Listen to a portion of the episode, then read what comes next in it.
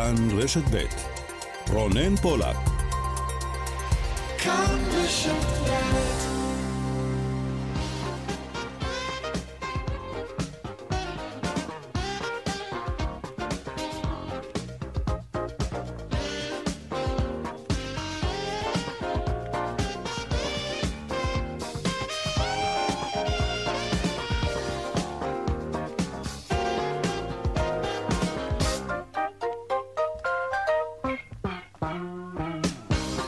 ארבע ועוד חמש דקות וחצי, צבע הכסף, התוכנית הכלכלית כאן ברשת ב', שלום לכם, תודה שאתם איתנו בתוכנית האחרונה של צבע הכסף לשנה זו.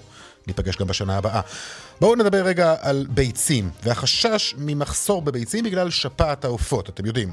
אז משיחות שאנחנו מקיימים עם מנהלי רשתות השיווק, כרגע לפחות, אין מחסור בביצים, וגם לא צפוי מחסור. מדובר במערך אה, סך הכל מסודר עם, עם מכסות ותכנון שיודע להתמודד עם מחסורים גם אם יהיו מחסורים נקודתיים פה ושם. אבל איפה מתחילה הבעיה? הבעיה היא עם השמועות והדיווחים שיוצאים פה ושם על חשש ממחסור.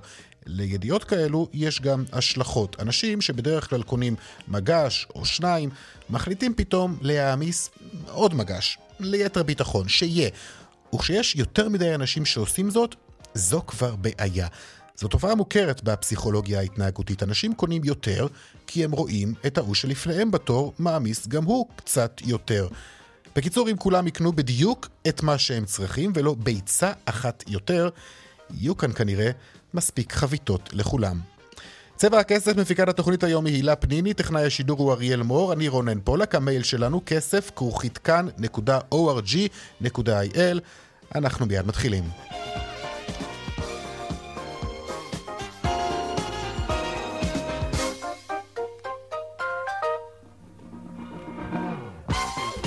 פותחים אה, בכותרות צבע הכסף כרגיל ותחילה לדוח העוני בשנת 2020 אה, חיו בישראל כמעט שני מיליון עניים. מדובר בירידה קטנה מאוד במספר העניים לעומת אה, שנת 2019 אבל המצב היה עלול להיות הרבה יותר גרוע אלמלא המענקים והסיוע הממשלתי שהוענק למשל לעובדים שהוצאו לחל"ת בתקופת הקורונה.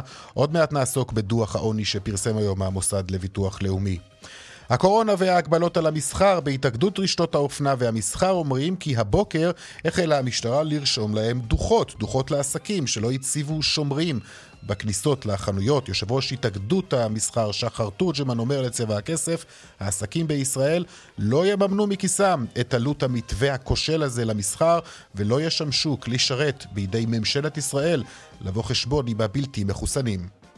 הבוקר החלה משטרת ישראל לרשום דוחות לחנויות מסחר שלא הציבו שומר בכניסה. התרענו מראש שאין ביכולתנו להציב שומר בכל חנות מעל 100 מטר. מדובר בגיוס של למעלה מ-25,000 שומרים בעלות של 17,000 ש"ח לחודש לכל חנות. אמרו כבר חכמינו, אין מטילים על הציבור תקנות שאין הוא יכול לעמוד בהן. אנו קוראים לממשלת ישראל לבטל לאלתר את מתווה התו הירוק על המסחר ולחזור למתווה התו הסגול שהוכיח את עצמו לאורך כל תקופת המשבר. ממשלת ישראל מנסה לגרום לאנשים להתחסן על גבו של המסחר בישראל ומה לעשות, האזרחים לא נעים בהמוניהם לעמדות החיסון, כפי שחזינו מראש. העסקים בישראל לא יממנו את עלות המתווה הכושל הזה, ולא ישמשו כלי שרת בידי ממשלת ישראל לבוא חשבון עם הבלתי מחוסנים. העלאות המחירים במשק אחרי אוסם, גם רשת מקדונלדס מודיעה היום על התייקרות תפריט הארוחות שלה. בינתיים, מנהלי רשתות השיווק נמנעים מלהתראיין, הם חוששים כנראה להסתבך פעם נוספת בעיצומה של חקירת רשות התחרות על תיאום מחירים. יואב שמחי הוא יושב ראש הסתדרות הלאומית, תוקף את החברות המעלות מחירים בעיצומו של משבר הקורונה. העלאת המחירים בעיצומו של משבר הקורונה היא צעד לא חכם, הן ערכית, הן כלכלית. הראשונים שיסבלו מכך הצרכנים והבאים בתור שיסבלו מכך הם העובדים, שירידה בביקושים בסופו של דבר תתגלגל אליהם. אני מקווה שאזרחי ישראל יתגמלו את מי שנשאר הוגן בתקופה הזאת כלפיהם. ועוד בצבע הכסף בהמשך, סיכומי שנה, היום בתחום הנדל"ן והרכב, שתי ההוצאות הגדולות ביותר של כל משק בית בישראל. ומה הצפי לשנה הבאה, וגם הדיווח משוקי הכספים כרגיל לקראת סוף התוכנית, צבע הכסף עד חמש, אנחנו מיד ממשיכים.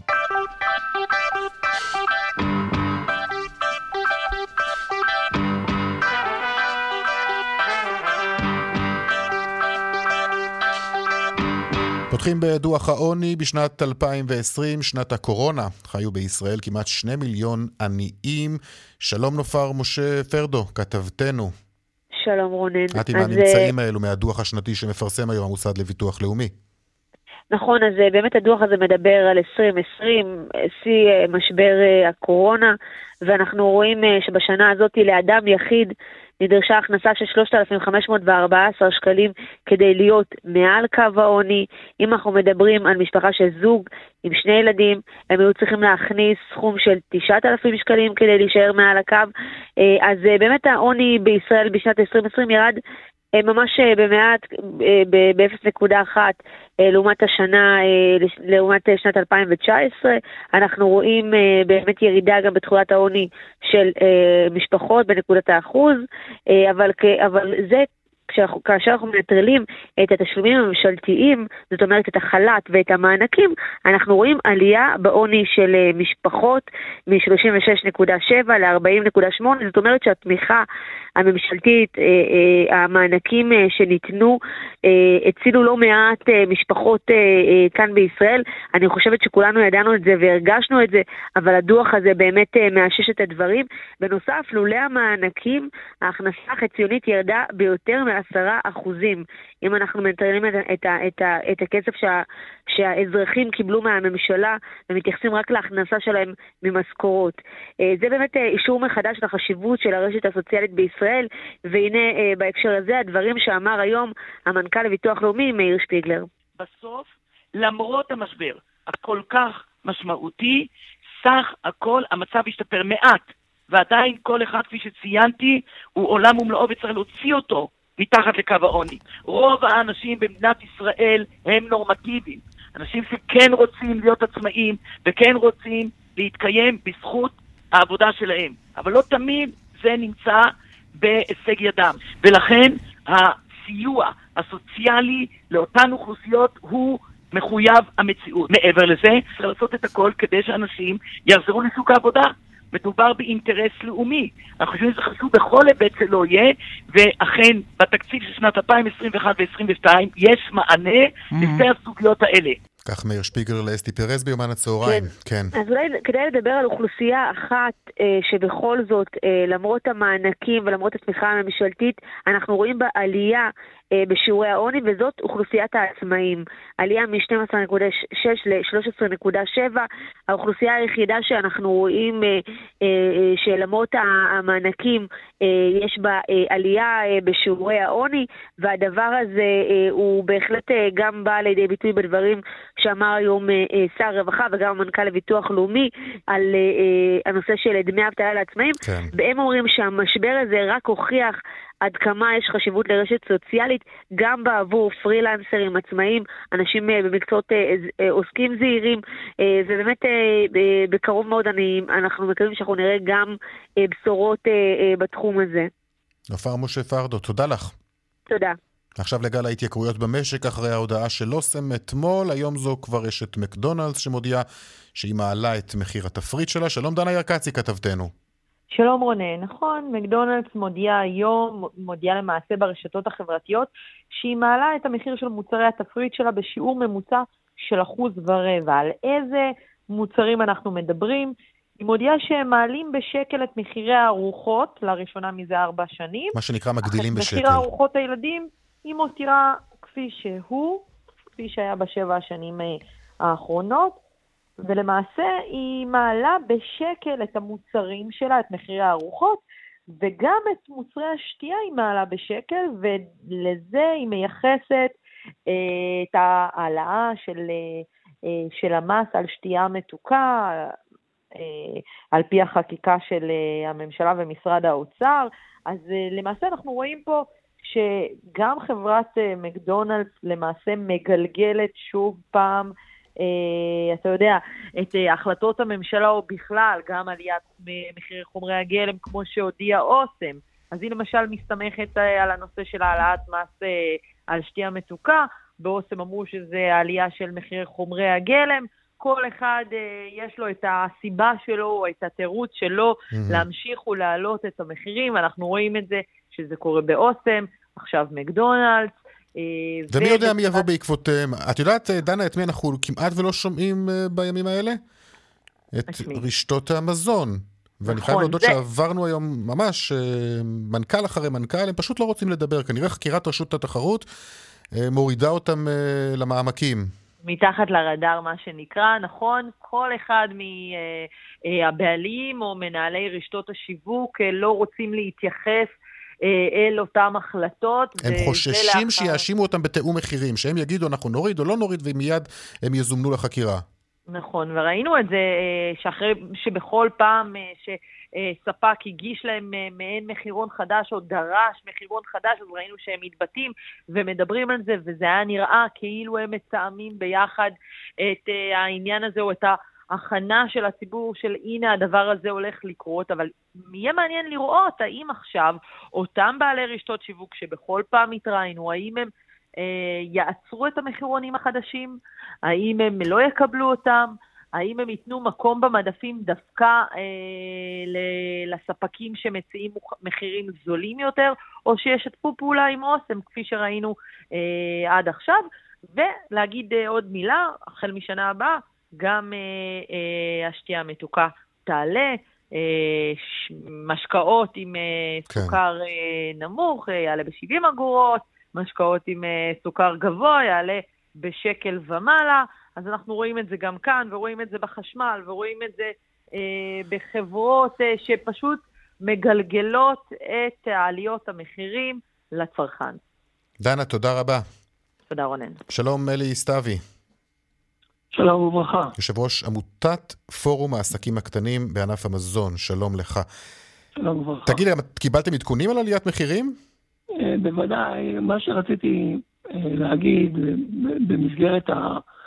הדיון שאתם עושים כרגע, שאנחנו נדע בעזרת אה, משרד הכלכלה, בעזרת אה, שר הכלכלה לשעבר, אה, שהוא היום ראש הממשלה, מר נפתלי בנט, שיזם תוכנית מהפכנית שבה כל בעלי המכולות והמינימרקטים ברחבי המדינה, יש קרוב ל-5,000 כאלו, יהפכו בקרוב מאוד, כבר בתחילת השנה, לקבוצת רכישה שמפעילה מחסן מרכזי שדרכו הם יוכלו לקבל את המוצרים הרבה הרבה יותר זול ולמכור אותם הרבה הרבה יותר זול, mm-hmm. מה שיגרום לרשתות השיווק להזיע ולהתאמץ הרבה יותר ממה שהם מתאמצים כיום. רגע, בואו ננסה להבין את זה. אתם הרי בעצם אה, גופים קטנים, נכון? מכולות, אה, מיני מרקטים, זה גופים קטנים שיש להם פחות כוח גם מול הקמעונאים נכון, הגדולים. וכשהם מנחיתים נכון. עליכם מחירון חדש, כמעט אין לכם ברירה אלא להסכים. שלא כמו רשתות השיווק, שיש להם הרבה יותר כוח, כמובן, סניפים בכל רחבי הארץ. זאת אומרת שבמהלך כזה, גם לכם, הקטנים, תהיה אפשרות אה, מיקוח מול הקמעונאים. אנחנו נדע דרך המיזם להציג בפני כל יצרן גדול ישראלי שעוסק בתחום המזון, להציג מוצר תחליפי ברמת פרימיום ובמחיר זול בעשרות אחוזים יותר זול ממה שהוא מתכוון למכור דרכנו, דרך החנויות הקטנות. זאת אומרת, אנחנו ניצור אלטרנטיבה משמעותית ביותר לתועלת הצרכן, כאשר הצרכן יוכל לקנות גם בחנויות הקטנות. ואני מעריך שזה mm-hmm. יזור גם לרשתות השיווק הגדולות, מוצרים תחליפיים ברמת פרימיום, לא פחות ולא יותר. תגיד, כמה אצלכם אה, בחנות, אה, למשל במכולות, אה, מוצרים של אוסם, כמה הם מהמדע, על המדף? בוא נגיד שרמת המחירים בחנויות הקטנות, לצערנו הרב, וזה, ועל כך נועד התיקון ועל כך נועדה התוכנית, החנויות הקטנות מתקשות מאוד להתחרות ברשתות השיווק הגדולות, ולכן הם מוכרים את המוצרים של אוסם, כמו של שאר היצרנים הגדולים בענף המזון, בעשרות אחוזים יותר יקר מאשר, מאשר המוצרים נמכרים ברשתות הדיסקאונט למיניהם, mm-hmm. כמו... אה, שכוח אה, המיקוח אה, שלהם הוא יותר גדול. תגיד, ענף המכולות זה ענף שהולך ונעלם או... אה, לצערי הרב, לצערי הרב. שהרשתות הגדולות אה, אוכלות חלק גדול מהענף הזה. יש מגמה בחסות לקונה משמעותית ביותר בחוק המזון, יש מגמה של רשתות השיווק הגדולות להיכנס לתחום של המסחר העירוני, העירוני וה... הסופרים השכונתיים, כן. ולמעשה, למעשה להשתלט גם על התחום הזה, שהוא עדיין נשאר בשליטת הסוחרים הקטנים, העצמאים הקטנים. המיזם שלנו נועד לבלום את המגמה הזאתי. אנחנו, ההפך, אנחנו מתיימרים להכפיל את הפעילות של העסקים הקטנים על חשבון הרשתות הגדולות. זאת אומרת, מה שאנחנו מתכוונים לעשות במסגרת המיזם הזה, להעצים את כושר התחרות של העסקים הקטנים, ליצור תחרות מחודשת בענף המזון ולגרום לכך שכל אחד מהסוחרים הקטנים יחזור ולהיות אוקיי, עסק תחרותי הדברים אה, ברורים, בהחלט. דבר. זה חלק מנוף ילדותנו ונקווה גם אה, נוף אה, ילדינו, מה שנקרא, יהיה המקולות האלו שיישארו. בהצלחה לכולם. אלי סתיו, יושב ראש עמותת פורום העסקים הקטנים בענף המזון, תודה רבה לך. תודה רבה. שלום, מאיה שמש. שלום. פעילה בתנועת עומדים ביחד, שמובילה את קמפיין מינימום 40. מה אתם עשיתם נכון. אתמול כצעד מחאתי נגד ההודעה של אוסם? אמ, אנחנו אה, העברנו הודעה לחבר הכנסת ביטון, אה, שהוא אחראי על ועדת הכלכלה, אה, לדבר בדחיפות על העלאת שכר המינימום שלנו ביחס ליוקר המחיה שעולה בישראל. כרגע שכר המינימום בישראל הוא 29.12 שקלים לשעה. רגע, בואי, עוד לפני שאנחנו מדברים על שכר המינימום, וזה נושא בהחלט mm-hmm. חשוב, אנחנו מדברים על מחאה שאתם מנסים גם להוביל בסוגיה של העלאות המחירים שאנחנו רואים. ודאי, הודעה כפי שיצאה אתמול מטעם חברת אוסם. נכון, נכון. גם התייצבתם בסופרים. ולא רק אוסם. כן. כן, ולא רק אוסם, אנחנו רואים שמאות מוצרים של אוסם באמת, שחלקם נחשבים מוצרי בסיס, עולים, אנחנו רואים שחלק אה, מהמוצרים שנמצאים תחת פיקוח עולים, אנחנו רואים עלייה של אה, מוצרי הניקיון, חינוך ודיור כמובן, אמ, והמחאה שלנו, של מינימום 40, אה, באמת מתעסקת בצד השני של המטבע, של מול העלייה הזאת ביוקר המחיה, העלייה המתמדת הזאת בשנים האחרונות, השכר שלנו נשאר קבוע, וכוח הקנייה שלנו כצרכנים יורד, והכוח של הרבה מאיתנו כיחידים וכמשפחות להחזיק את הראש מעל קו העוני יורד. אה, כשהעליות מחירים האלו לא מתאימות את השכר שלנו. ראיתי ששמתם גם במוקד את קבוצת פוקס, נכון? נכון, נכון. קבוצת פוקס ויזל היא קבוצת הקמעונאות הכי גדולה בישראל. יש להם את פוקס, את טרמינל איקס, את ללין, את שילב, אלפי עובדות ועובדים בישראל שמשלמים להם שכר מינימום.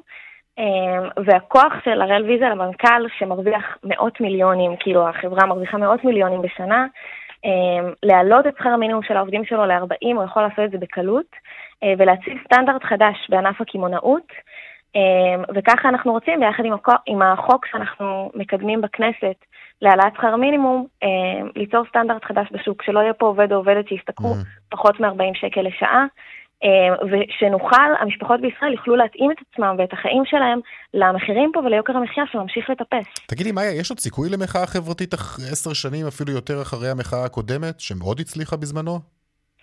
אני חושבת שכן. אני חושבת שההצלחה של המחאה הזמנית, החברתית בזמנו הייתה אה, במספרים שלה ובהיסחפות החברתית ובזה שהיא נתנה לאנשים תקווה.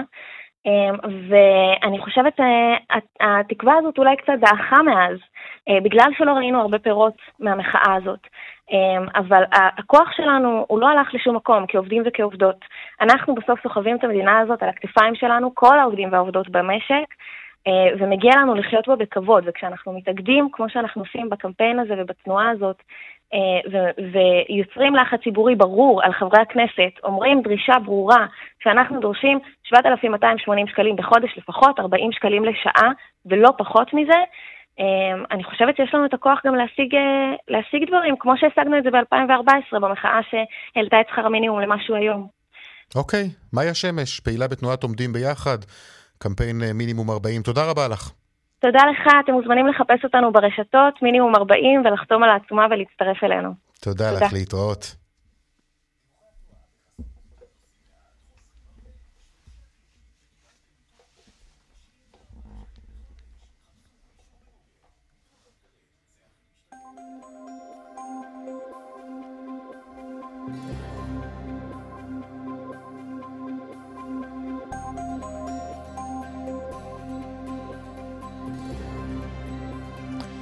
דיווחי תנועה עכשיו באיילון דרום העמוס ממחלף רוקח עד לגוארדיה ובהמשך ממחלף דובוז עד מבוא איילון, צפונה ממחלף חולון וקיבוץ גלויות עד גלילות, דרך החוף צפונה עמוסה מגעש לסירוגין עד קיסריה.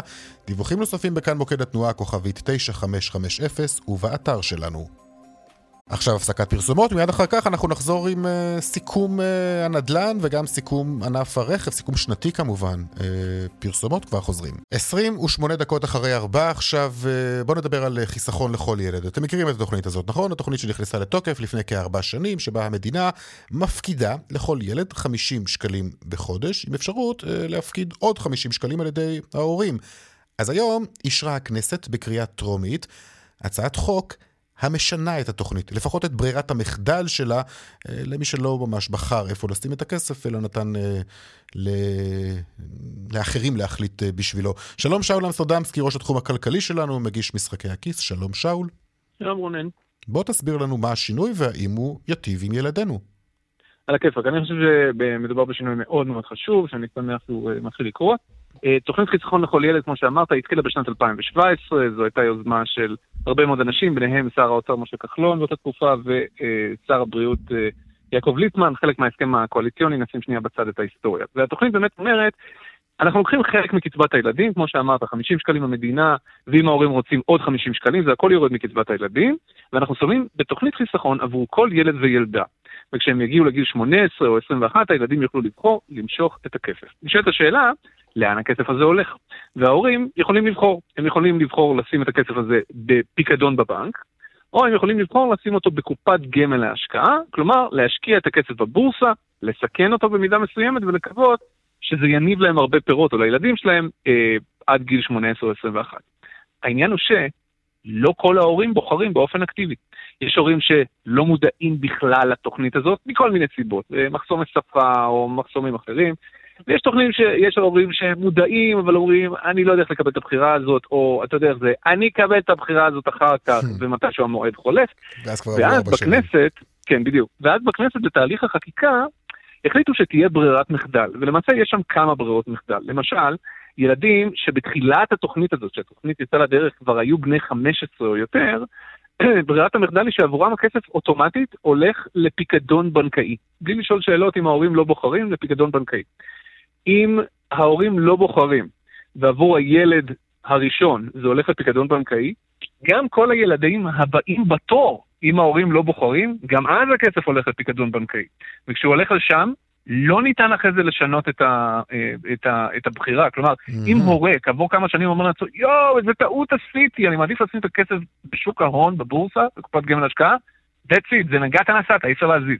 ויותר מזה, עבור הורים אה, שלא בוחרים והכסף שלהם הולך לקופת גמל להשקעה, שזה רוב הילדים, אה, ברירת המחדל היא לשים את הכסף בס... במסלול בסיכון נמוך. כלומר, עם אחוז יחסית נמוך של מניות. זו המשמעות של הדבר זו ברירת המחדל. כלומר, ברירות המחדל בכל המקרים כמעט הלכו על המסלולים הכי פחות אה, מסוכנים. אה, נכון מאוד. או הכי, פח, או הכי סולידיים, נגדיר אותם ככה. נכון מאוד. ואני באופן אישי, וגם שני חברי כנסת שמציעים את הצעת החוק שהיום עברה באמת בקריאה טרומית, ינון אזולאי ומשה ארבל, שניהם מש"ס, אנחנו חושבים, או הם חושבים, אני חושב, לא משנה, שברירת המחדל הזאת היא טעות. כי היא חושפת את ה... זה, זה, זה משמעותית פחות מסוכן, על זה אין חולק. אבל בטווח הארוך, בגלל שמדובר בחיסכון ארוך טווח, אנחנו מדברים על 18 או 20 שנה, משהו כזה, אני חושב שמוטב לקחת סיכונים. אם נסתכל על התשואות שהיו בקופות הגמל להשקעה של החיסכון לכל ילד משנת 2008, מ-2017 עד, עד עכשיו, אנחנו רואים שבממוצע התשואה השנתית במסלולים עם הסיכון הנמוך היא 4% בשנה, ובמסלול עם הסיכון הגבוה, אנחנו מדברים על 12% בממוצע לשנה. וואו. הפער במקסימום זה שתבין, במסלול הכי נמוך עשו מצטבר 13 ומשהו אחוז, 13 אחוזים, ובסיכון גבוה בקופה שעשתה הכי הרבה, 75 אחוזים. זה וואו. הפער. זה פער עצום גם בכסף, זה כמובן. פער מטורף. כן. זה פער מטורף, ותחשוב, זה ארבע שנים בסך הכל, תחשוב מה יהיה הפער אחרי 18 שנה. איפה האבסורד? האבסורד הוא שהנתונים של ביטוח לאומי מראים שרוב ההורים שלא בוחרים עבור הילדים שלהם, וזה הולך לברירת מחדל, הם הורים שמגיעים משכבות חלשות. הורים פחות מודעים, עם, הכנס, עם השכלה יותר נמוכה, ועם הכנסה יותר נמוכה. ואז, בחסות המדינה, מתוך הכוונות הטובות של התוכנית, יוצא מצב שאתה מגדיל את הפערים בין החזקים לחלשים. חבל. בהחלט. רגע, אז התוכנית הזאת עכשיו אמורה לשנות את זה בעצם? ברירת המחדל תהיה כן. המסלול המסוכן? מה שהם רוצים לעשות שם אה, אה, בחקיקה, וזה עוד יעבור המון המון גלגולים בכנסת, כי זה לא פשוט, הם רוצים דבר ראשון שכל הכסף יצא מהבנקים וילך לקופות הגמל להשקעה, שאין, לא יהיה יותר בנקים בכלל. דבר שני, הם רוצים שמי שכבר עשה טעות, או קיבל החלטה שהוא רוצה לשנות, יוכל. ודבר שלישי, הם רוצים שברירת המחדל תהיה קופת גמל השקעה במסלול בסיכון גבוה עד גיל 15. ומגיל 15 זה ירד אוטומטית לסיכון נמוך. מתוך איזושהי מחשבה ששלוש שנים לפני נקודת היציאה הראשונה, אולי עדיף לסכן את הכסף פחות, בשביל שאם הילדים ירצו למשוך אותו, אתה יודע, הבורסה לא תקרוס בדיוק לפני כן. והם יהיו בבעיה. אוקיי, בהחלט, נחזיק אצבעות שזה ימשיך להתקדם שם במסדרונות ובמבוכים. כן. תודה, שאול אמסטרדמסקי. תודה, רונן. עכשיו נעשה קצת סיכומי שנה. אמ, בואו נדבר נדל"ן. שלום אפרת שגב, סמנכ"לית דאטה ואנליזה בדן אנד ברדסטריט, שלום לך. היי, אהלן, ערב טוב. ושלום לך אוהד דנוס, לשעבר נשיא לשכת שמאי המקרקעין. היי, שלום. אפרת, בואי נתחיל איתך, והיא מזכירה שאתם עשיתם השבוע, קנינו יותר דירות. הרבה יותר דירות. אה, לגמרי שנת שיא, שנת שיא בביקושים לדירות, גם חודשים אה, ספציפיים שבהם היה אה, באמת ביקושי שיא. ראינו שגם המחירים עלו סך הכל במעל עשרה אחוזים. חשוב לציין שסך הכל העליות היו בכל רחבי הארץ, שבממוצע אנחנו באזור העשרה אחוזים. יש לזה הרבה סיבות, הסיבה העיקרית היא כמובן הקשיים הרבים בצד ההיצע שנובעים מהרבה דברים, בראשם באמת אה, היעדר ממשלה מתפקדת וגופי תכנון שעובדים אה, ברצף במשך הכמעט שנתיים האחרונות. יש לנו כמובן ממשלה נמרצת בחודשים האחרונים שעושה כמה צעדים משמעותיים כמו... הוצאת המשקיעים, הניסיון לפחות להוציא את המשקיעים. זה היה באמת צעד משמעותי, צעד באמת אה, אה, חשוב קצת לצינון השוק, הוא לא מספיק בהינתן המצב שנוצר. זה צעד שהוציא את המשקיעים מהשוק?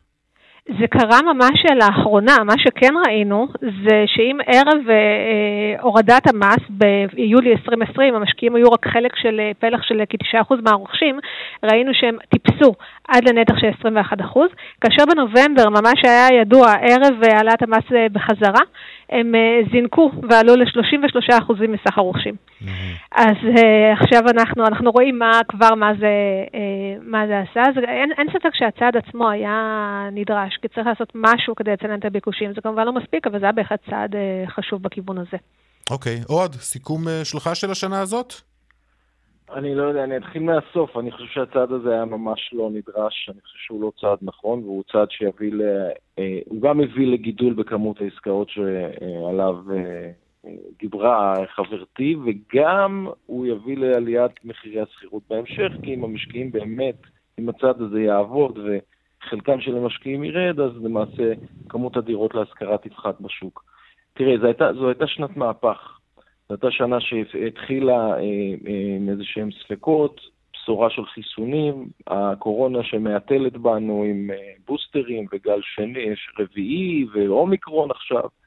אבל השוק גילה עוצמה, ובאמת הפתיע את כולם, הפתיע את כל המומחים, הפתיע אותי מאוד לראות שבאמת הציבור הישראלי בסופו של דבר די מצפצף על כל המשבר הבריאותי הזה והולך וקונה דירות.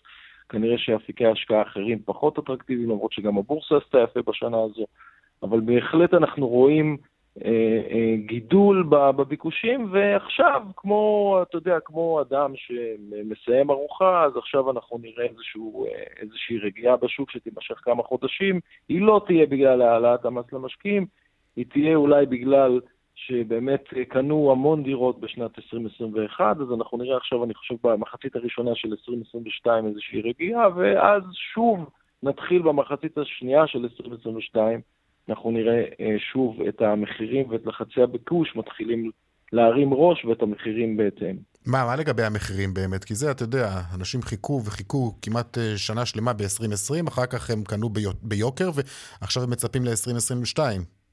כן, אז זהו, אז אני, אני, אני כל פעם מזכיר את זה כמעט בכל רעיון, שאין שוק נדל"ן אחד, השוק מתנהג אחרת בבועה של תל אביב, לעומת אה, ירושלים, חיפה, זה לא אותם רוכשים, פריפריה ומרכז. ובהחלט אנחנו נראה שבאמת המדינה היא הרבה יותר אה, אה, חזקה מבחינת היכולות שלה להביא לשינוי בפריפריה, שם נראה יותר הפשרות, אולי גם התמתנות במחירים, עצירה שלהם, אולי אפילו ירידות. ובאזורי הביקוש, היכן שלממשלה יש פחות יכולת להשפיע באמת על כמות ההיצעים, שם נראה לי שהדברים אה, יימשכו כסדרם, וזה אומר שנראה עליות, לא בטוח שהן יהיו דרמטיות כמו של 2021, אבל בהחלט זה הכיוון. כי גם אין משהו אחר.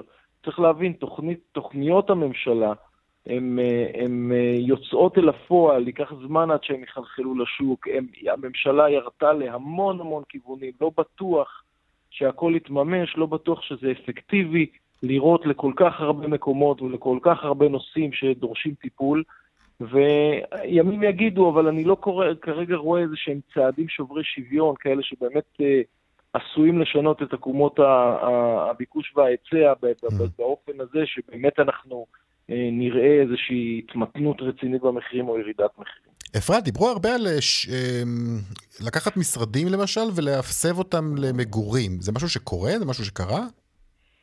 אה, לא במובן הזה, אולי במובן של אה, עירוב שימושים. הרי לפני שנה, שהיינו כולנו בעיצומו של אה, משבר הקורונה, שכולי תקווה שאנחנו נצא ממנו בקרוב, כולם דיברו על זה שיהיו משרדי רפאים, שכל הבוסט של בניית המשרדים פה במרכז יוביל להרבה משרדים ריקים. אנחנו, כל מי שנוסע היום לעבוד איפשהו בגוש דן, מבין שזה לא המקרה, אנשים חזרו למשרדים. כל תנופת גיוסי ההון בהייטק היא בראש ובראשונה מתבטאת בגיוסים של עוד עובדים, עובדים צריכים מקומות. אנחנו רואים ש... שעובדים בהחלט חזרו למשרדים. מה שכן, המגמה שמדברים עליה כבר אה, שנים רבות, אבל לא באמת ראינו אותה בשטח, של עירוב שימושים, אה, זה משהו שכבר כן מתחיל לקרות אה, בפועל. בוודאי למשל באזור התעשייה הוותיק של הרצליה פיתוח, ששם כבר עכשיו מקודמות תוכניות שבאמת מדברות על זה שיהיו בנייני מגורים בתוך אזור התעשייה, מה שגם יצמצם את הצורך ברכבים פרטיים, יצמצם את העומסים הבלתי אפשריים גם לאזור, בכניסה לאזור התעשייה הזה, וכמובן גם יזניק את המסחר. היום מסחר באזור התעשייה היה זה מת בשעות הערב. הכוונה היא שבאמת יהיו גם אפשרויות לאנשים שיגורו שם ולא יצטרכו להגר. למקומות, אה, למקומות אחרים. אוהד, תגיד, מבחינת מקומות, איפה אנחנו מעדיפים לגור? באילו ערים? אה, כי אתה יודע, יש תמיד נטייה לחשוב שככל שהמחירים במרכז עולים, וככל שהאפשרויות שלנו למצוא דירה במרכז אה, פוחת, אז אולי בסופו של דבר נפריח את השממה בנגב או בצפון. כן, לא, עדיין לא. לא? אה, באמת, תוכניות הממשלה ב, ב, ב, בנושא הזה כמעט תמיד כשלו. אנחנו רואים תמיד שבפריפריה, אמנם אחרי תקופה שאין שיווקים, אז בהחלט שיווקים נקלטים, אבל, אבל אה, מהר מאוד מכרזים מתחילים להיכשל. תראה, בשנה החולפת תל אביב כמובן הייתה השיאנית של עליות המחירים. אנחנו אה, רואים גם עליות אה, מחירים נאות מאוד בכפר סבא, בירושלים, בנתניה, ברמלה. כל המקומות האלה בהחלט אה, מקומות שעלו. גם באילת אנחנו רואים שיש עליות מחירים יפות אה, בשנה החולפת. זאת אומרת, אה, באמת, באמת יש פריסה, ו- ואם כבר דיברנו על משקיעים, אז המשקיעים העלו את המחירים בפריפריה הרבה יותר מאזורי הביקוש. כי הם תמיד מחפשים את הדבר הזול הבא, איפה הפוטנציאל לה- להשאת ערך הגבוה ביותר, והם הולכים לדירות, מן הסתם, מטבע הדברים, לדירות הזולות יותר. מעלים שם את המחירים. אז אני חושב שבהחלט, אה, למעט אה, מעט מקומות כאלה, אני יכול למשל לחשוב כרגע על עפולה, שזאת עיר שבאמת בנו בה המון אה, ומשקיעים, הרבה משקיעים רכשו שם, ושם אנחנו רואים איזושהי התמתנות כתוצאה מהעניין הזה, או באר שבע, שנמצאת בערך באותו, באותה, באותה סירה, אז באמת אנחנו רואים שבסך הכל הסחורה הזאת של דיור היא מבוקשת okay. אוקיי. בכל הארץ, בכל הסגמנטים, כל הרמות מחירים. אוקיי, okay, ממש משפט, משפט אחד לסיום. אה, אפרת, המחירים יעלו בשנה הבאה? המחירים יעלו בשנה הבאה, אבל המפתח הוא חיזוק הפריפריה. זה לא מספיק רק אה, לבנות שם אה, דירות. צריך גם תעסוקה איכותית, צריך חינוך, צריך בריאות, צריך להפוך את האזורים האלה לאטרקטיביים. Okay. כדי אוקיי. שלא כולנו ננהר לגוש דן באותה שעה בבוקר. אוהד, המחירים? בהחלט, בהחלט יעלו. אין כרגע שום דבר, בממוצע ארצי בוודאי, אין שום דבר כרגע ש... יכול להבטיח לנו שתהיה ירידת מחירים או אפילו התמתנות של המחירים. אוקיי, okay. אפרת שגב, סמנכ"לית דאטה ואנליזה בדן ברד סטריט, תודה לך ותודה גם לך, אוהד דנוס, לשעבר נשיא לשכת שמאי המקרקעין, תודה לשניכם. תודה רבה. עכשיו לענף הרכב, בעוד שנה מאתגרת, אחרי שבשנה הראשונה לקורונה, הפסקנו לקנות מכוניות. מה זה הפסקנו? כל העולם הפסיק לקנות מכוניות, אז השנה המגמה התהפכה, התנפלנו על המכוניות החדשות, אלא שיצרניות הרכב לא ממש הצליחו לעמוד בביקושים. התוצאה? בלאגן, כמובן. שלום בועז קורפל, עולם הרכב, ספורט 5. שלום רונן פולק, ושנה מצוינת לכולם, אה, לפחות על מה שמחכה לנו בהמשך. Mm-hmm. אני רק רוצה לתת איזה תיקון קטן. כן. אמרת שנה מאתגרת, אני, אני הופך את זה לשנה מפוארת. אוקיי, למה? בדיוק. זה נכון שהיו משברים וזה נכון שהיו בעיות, לא טעית בעניין הזה בכלל. אבל אם אתה מסתכל על המספרים של שוק הרכב בישראל, אנחנו סוגרים עם שיא כל הזמנים, ודיברנו כאן לפני כמה שנים על שיאים כאלה ואחרים, ולא שיערנו שדווקא בשנה כזאת זה יקרה, וזה קורה. 300 אלף כלי רכב חדשים עלו על כבישי ישראל השנה. אני לא יודע אם אגב אם זה כל כך דבר משמח, כל פעם שאתה מתפאר בנתונים האלו, 300 אלף כלי רכב חדשים שעלו, זה עוד, אתה יודע, עוד רכבים שהצטרפו לפקק האינסופי שאנחנו עומדים בו. תלוי דרך זה עיניים אתה מסתכל. אם אתה מסתכל דרך העיניים של הרוכשים עצמם, אז 300 אלף אנשים שמחים, יש להם מכונית חדשה. אה, אם אתה מסתכל על רשות המיסים, הם מאוד שמחים, כי, כי המיסים שהם פחדו שלא ייכנסו נכנסו, ובגדול. אם אתה מסתכל על חברות הרכב ועל ענף המוסכים וכל הדברים האחרים אה, שמתפרנסים מהשוק הזה, והכנסות המדינה מגיעות עד לכדי 50 מיליארד שקלים השנה משוק הרכב, אז בוודאי שהם שמחים. אתה מסתכל על הטכנולוגיה שמתפתחת פה, גם הם שמחים עם שוק החשמל והמטענים והרשתות החשמל והאנרגיה ועוד ועוד, וחברות המטענים האלה שנכנסות פה כמו פטריות אחרי הגשם, ויבואנים חדשים שמגיעים לישראל, אז שמחה וששון. דרך הפקק, אתה צודק, זה לא טוב. אוקיי. Okay. Uh, כי בסוף... צריך להיות פה איזה משהו מתוכלל כדי שיווסת את העניינים כן, האלה שלא נענש. כן, צריך תשתיות שידעו גם להכיל את כל אותם uh, כלי רכב חדשים. כן, ואם אין תשתיות uh, כבישיות, אז שתהיינה תשתיות ציבוריות אחרות, כדי שהפיתוי להשאיר את האוטו בבית ולעבור אל, ה, אל הרכבת uh, יהיה מספיק טוב כדי שאנחנו באמת נעשה את זה. תראה, אמרתי השבוע באיזושהי הרצאה שנתתי, כן. שהרבה דברים גדולים קורים בעולם, uh, אבל דבר אחד לא משתנה בחוזק שלו ובקושי שלו, זה יהלום וראש של נהג ישראלי. טוב, uh, בוא עכשיו תסביר לי איך למרות המחסור, uh, כי הרי דיברנו על כך ש... אמ, יצרניות הרכב מתקשות לעמוד בביקושים בשלב הזה, ובכל זאת מוסרים כאן כל כך הרבה מכוניות. אני אגב מכיר אישית אדם שמחכה כבר חצי שנה לרכב שהוא הזמין במאי.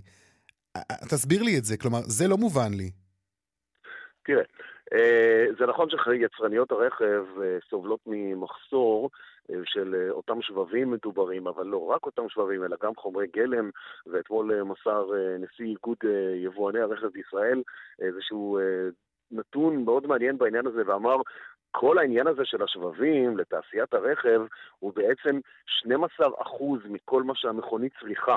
אה, כדי לצאת משערי המפעל. זה לא שעכשיו כל המכונית עשויה מאיזה שבב אחד גדול. כן. נכון שכל שבב בפני עצמו תוקע את המכונית כי הוא מטפל בהמון מערכות גם יחד. אה, אבל זה לא התחיל עכשיו מבחינת המשבר והעומק שלו. Uh, בתחילת השנה היו כאן מכוניות. כל הגל הזה התיישר בסוף 2020. תחילת 2021 הייתה happy hour אחד גדול. נמסרו כאן אלפי מכוניות. שוק הליסינג שחשש שהוא נכנס למשבר עמוק, לא קרה לו הדבר הזה. הוא קיבל את המנה שלו והעביר אותה גם אל החברות uh, שעובדות עם חברות הליסינג, וגם שכלל ושיפר את נושא הליסינג הפרטי והתפעולי לאנשים ולאזרחים הפרטיים, וככה אנשים בעצם קיבלו את המכוניות שלהם, אם לא בדרך כזאת, בדרך אחרת. זה נכון שהמשבר... תפס את תעשיית הרכב העולמית קצת יותר חזק במהלך השנה, וגם קורונה נוספה לדבר הזה. תראה מה קורה באירופה בחודשיים האחרונים, אה, מדינות שנסגרות, מפעלים שנסגרים, אה, או נפתחים ונסגרים הלוך ושוב, כמו איזה ריצ'ראץ', בגלל ענייני קורונה וגם בגלל ענייני אה, אספקה של חומרים. אבל, תראה מה קרה כאן, נכנס לישראל, נכנס לישראל יצרן חדש בשם ג'ילי, סיני, עם הבטחה ליבואן שלו, ככל שאתה תמכור, ככה אני אספק לך מכוניות. ותוך שבוע, אני זוכר שדיברנו על זה, תוך שבוע כל המלאי שהם הביאו לכאן עף. אה, עוד יצרן חדש שנכנס לכאן בשם סקייוול סיני, שמוכר את כל המלאי שלו, או כמעט את כל המלאי שלו. אה, כל מה שהוזמן, דרך אגב, יגיע uh, כבר בתחילת השנה הבאה, כי אנשים גם רוצים את המכונית שלהם בתחילת 22, עם מועד עלייה לכביש טרי יותר, אז uh, בואו נצפה גם לעוד איזשהו פיצוץ בינואר, פברואר ומרץ, ואז הגל הזה אמור להתיישר. אז בתשובה לשאלה שלך, יש דרכים מדרכים שונות להמשיך ולהביא לפה מכוניות, בין אם זה במנות גדולות, בין אם זה במנות קטנות יותר, אבל כל הזמן האספקה הזאת נמשכת, והצרכן הישראלי לא מפסיק לקנות. כן, הוא לא מפסיק לקנות, והוא ימשיך לקנות גם בשנה הבאה מן הסתם. איזו שנה תהיה שנה, השנה שתבוא אלינו, מה שנקרא? אנחנו כבר רואים אגב מגמה של כניסתן של המכוניות החשמליות, הם התחילו להיכנס יפה השנה, זו, זו המגמה שתלך כן. ותימשך? לגמרי, נכון, נכון מאוד, uh, by definition, כי טסלה פרצה פה את הדרך, וטסלה עצמה, דרך אגב, מכרה כאן לבד למעלה מ-7,000 מכוניות, כאשר השוק החשמלי עלה מ-1,500 מכוניות חשמליות ב-2020 ל-10,500 מכוניות חשמליות ב-2021. זה, זה זינוק של, שלא נודע כמותו, וגם אם אני שם את טסלה לרגע אחד בצד, זה לא צריך, אבל בכל זאת, תראה, שלושת אלפים מכוניות, או למעלה משלושת אלפים מכוניות שאינן טסלה חשמליות עלו על כבישי ישראל. ו- וזה מה שהולך להיות גם בשנה הבאה. אוקיי, שנייה, בוא, אז בוא תנסה, לש- תנסה לשפר קצת את המיקום שלך, כי אתה הולך ונעלם לנו ככה עם הזמן, ובינתיים אני אנסה גם לשאול אותך מה לגבי השינויים במיסוי על מכוניות חשמליות, היברידיות בכלל. בענייני המיסים אה, אין בשורה גדולה דווקא לצרכן הישראלי, ומכאן אני מאמין שכל מי שניסה לרכוש מכונית הלך דווקא על מכונית היברידית בסוף השנה הזאת כדי לקבל אותה בשנה הבאה, כי החל מה-1 בינואר הטבת המס על מכוניות היברידיות מתבטלת.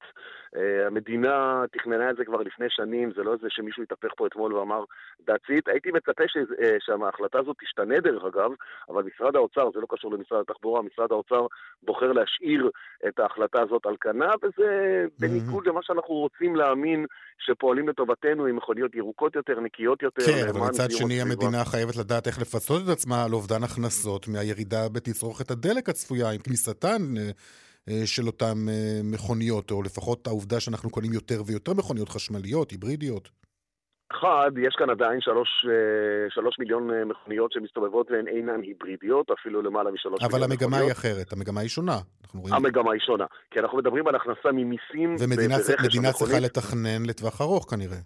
היא צריכה לתכנן את זה לטווח ארוך, ועד שהיא בעצם תמצא את השיטה הנכונה כיצד לפצות על אובדן ההכנסה ממיסים מדלק ומחלפים וממוסכים ועוד הרבה דברים אחרים, כי כל השוק הזה משתנה, ואנחנו מדברים פה על קובייה די שמנה של 50 מיליארד שקל בשנה, עד שהיא תדע לפצות על הדבר הזה ולמצוא את מקורות ההכנסה הנכונים, וגם לאשר את זה חוקתית. זה לא מספיק ששר האוצר יקום mm-hmm. מחר ויגיד, אוקיי, על כל קילומטר שנסעת עם מכונית חשמלית אתה תשלם שקל.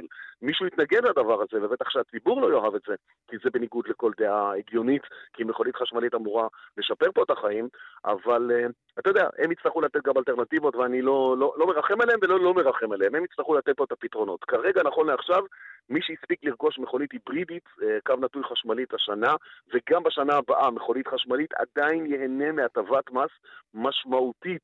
ואם תשאל אותי, אז למה המכוניות החשמליות בגדול הן יקרות? כיוון שהטכנולוגיה יקרה. עדיין מערכות הסוללות וכל השאר יקרות מאוד, ואתה מכיר בטח את הסרטון על ההוא שפוצץ את הטסלה שלו, נכון. כי ביקשו ממנו סכומים משוגעים על, על הסוללה עצמה. אה, אוקיי. מיסים, מיסים זאת לא בשורה גדולה, אבל טכנולוגיה ומכוניות וכל השאר, בהחלט 2023, אה, 2022, סליחה, תהיה שנה טובה לדעתי גם כן. בועז קורפל, עולם הרכב ספורט 5, תודה רבה לך. תודה ושנה מצוינת ובטוחה בדרכים. שנה מצוינת, סע בזהירות. תודה, תודה. דרך 65 מזרחה עמוסה מצומת משמר הגבול עד ערערה, מערבה, מצומת הסרגל עד צומת מגידו. בדרך 6 צפונה עמוס ממחלף קסם עד מחלף אייל, ובהמשך ממחלף ניצני עוז עד יוקנעם עילית. דיווחים נוספים בכאן מוקד התנועה כוכבית 9550 ובאתר שלנו פרסומות, מיד אחר כך חוזרים עם דיווחים משוקי הכספים. עכשיו לדיווח משוקי הכספים. 102 200, take them.